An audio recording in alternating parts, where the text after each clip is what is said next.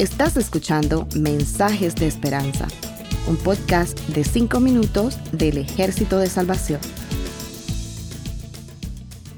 Hola, soy el mayor Josué Prieto del Ejército de Salvación. Ya celebramos la tercera Semana Santa desde que empezó la pandemia del coronavirus. Aunque cada día que pasa nos estamos acercando al final de esta tribulación, muchos estamos cansados de su persistencia. ¿Hasta cuándo?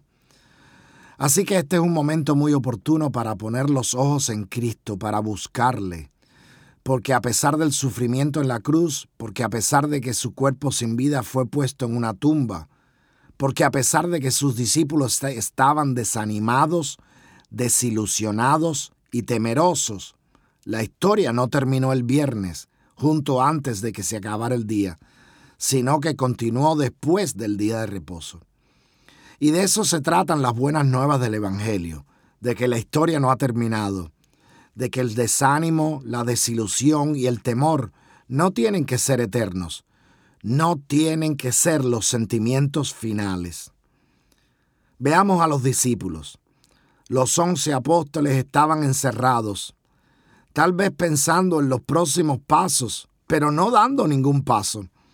Por otro lado, las mujeres se aferran a las tradiciones e hicieron un esfuerzo por hacer bien temprano lo que no se pudo hacer el viernes.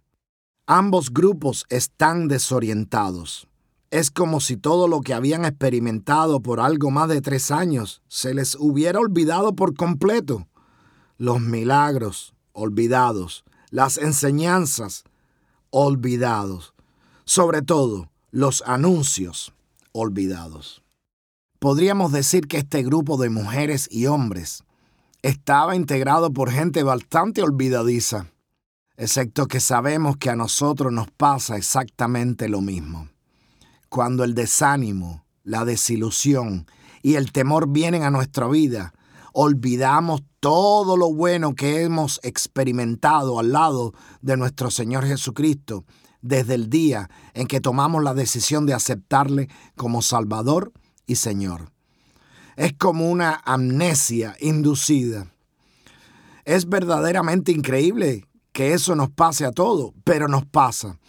El neurólogo Rick Hanson escribió que el cerebro es como el velcro para las experiencias negativas y como el teflón para las experiencias positivas. Después de recorrer las calles hasta llegar al destino, recordamos los accidentes y los trancones del tráfico.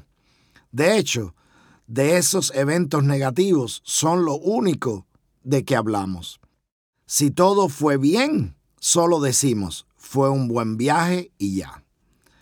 La única explicación posible es que los estímulos negativos generan más actividad en nuestro cerebro que los positivos.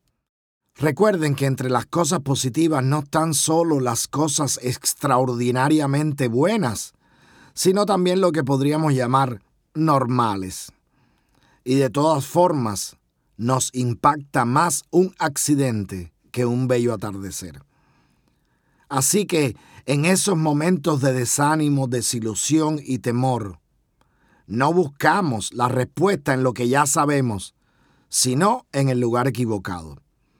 Lucas, en el capítulo 24 de su Evangelio, narra la visita de las mujeres a la tumba y su perplejidad al no encontrar el cuerpo de Jesús.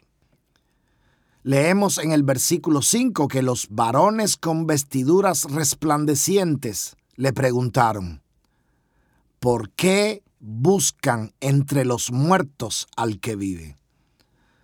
Los ángeles podrían haberle recordado todas las veces que Jesús dijo que iba a levantarse de entre los muertos al tercer día.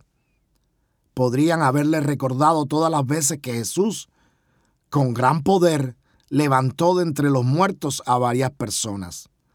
Las veces que sacó fuera demonios, las veces que levantó a paralíticos, las veces que abrió los ojos a los ciegos. Podrían haberles recordado que entre los discípulos, finalmente, aunque con algunas excepciones, el consenso general era que Jesús era el Mesías, el Hijo de Dios.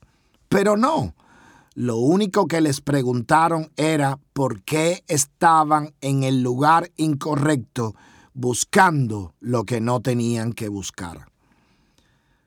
Voy a repetir algo que ya dije. El Evangelio es principalmente la certeza de que la historia no ha terminado, de que el desánimo, la desilusión y el temor no tienen que ser eternos, no tienen que ser los sentimientos finales, porque ahora tenemos esperanza.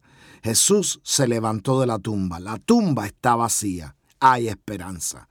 Sal del lugar equivocado y deja de buscar ahí lo que está en otro lugar. Deja a un lado los perfumes y los lienzos funerarios, que son como los pensamientos y los sentimientos negativos, y busca la esperanza lejos del lugar de tristeza y de duelo. Me gusta mucho el coro, Has cambiado mi lamento en baile. Ojalá siempre tengamos en mente que quien resucitó aquel domingo es el mismo que puede cambiar nuestras tristezas en alegrías. Que el Señor nos ayude a vivir la resurrección diariamente. Bendiciones. Gracias por escucharnos.